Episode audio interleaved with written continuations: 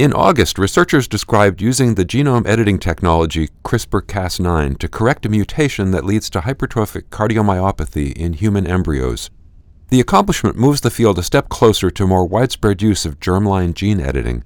But much work remains to be done, and there are ethical issues that still need to be addressed.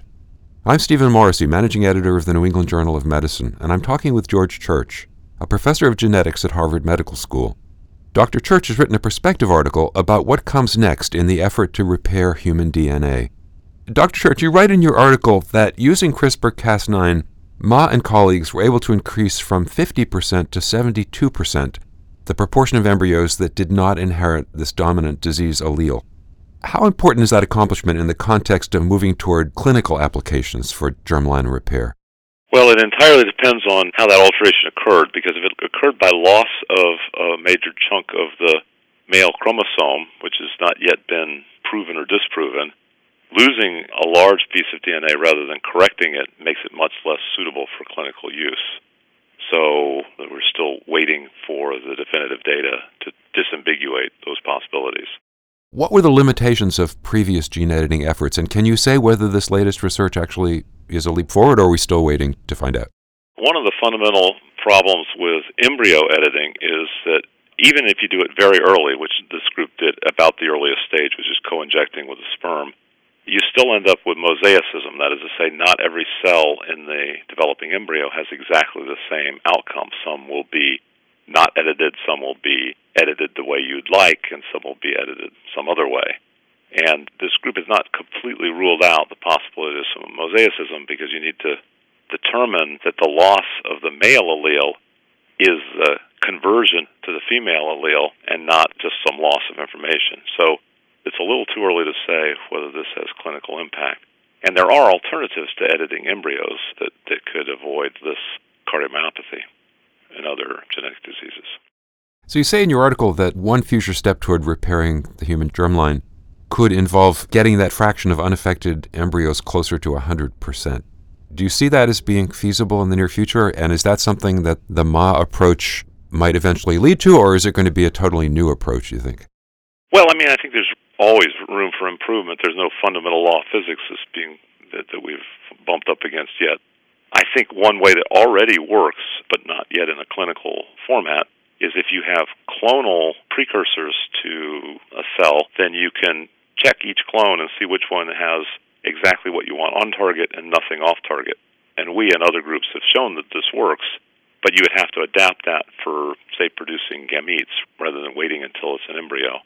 That would solve two things. It would solve the mosaicism problem, and it would also solve the problem of embryo loss, because there's some major fraction of society, maybe half of them, don't want to see embryo loss that you get in vitro fertilization procedures. They see that as loss of life, and so this would avoid that by editing sperm rather than embryos. So there are a couple of potential advantages of that route.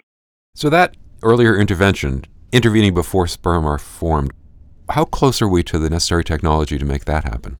Many of these things, the procedures have been tested either in vitro or in animals, which is the appropriate thing to do before you go into clinical trials. I think all of these procedures require additional efforts in vitro and in animals before they're ready for clinical trials. I think the sperm editing is a little further off, but we're talking about months here, not decades. So looking at the regulatory side, you mentioned in your article potential conflicts between a recent report from the National Academies on germline editing and the FDA's approval process for new therapies. If the National Academies' restrictions were actually put in place, how would that affect future research and bringing all of this to the clinic? Well, the National Academy said that there were certain circumstances which germline editing would make medical sense and should be allowed. And the FDA rules for approval are fine. It's just that there's a rider in a congressional bill that is up for annual renewal that prevents the FDA from even considering an application. So normally, the FDA would have an investigational new drug process, and then they would go through safety and efficacy testing. And there's an exception made here, and I think the NAS report would suggest that there are circumstances where they should go through the normal FDA process, testing for safety and efficacy. So thinking about other concerns, in a related perspective article, Quick talks about the intergenerational effects of germline gene editing and raises the possibility that we'll need long-term monitoring of children and maybe even grandchildren of research participants when these technologies come into clinical trials.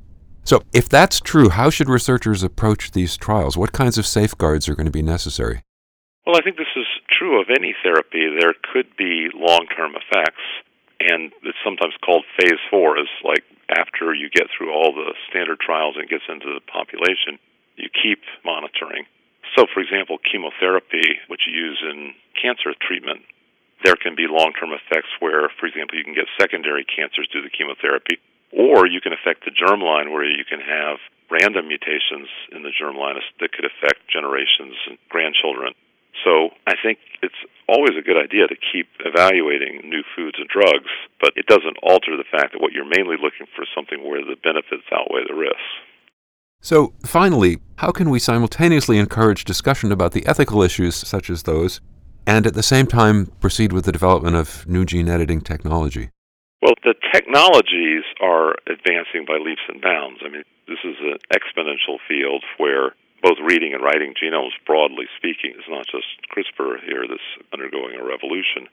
And to some extent, the exact way that you approve individual drugs, whether they're somatic or germline therapies, is not going to affect the breathtaking rate of technology improvement. It's the other way around.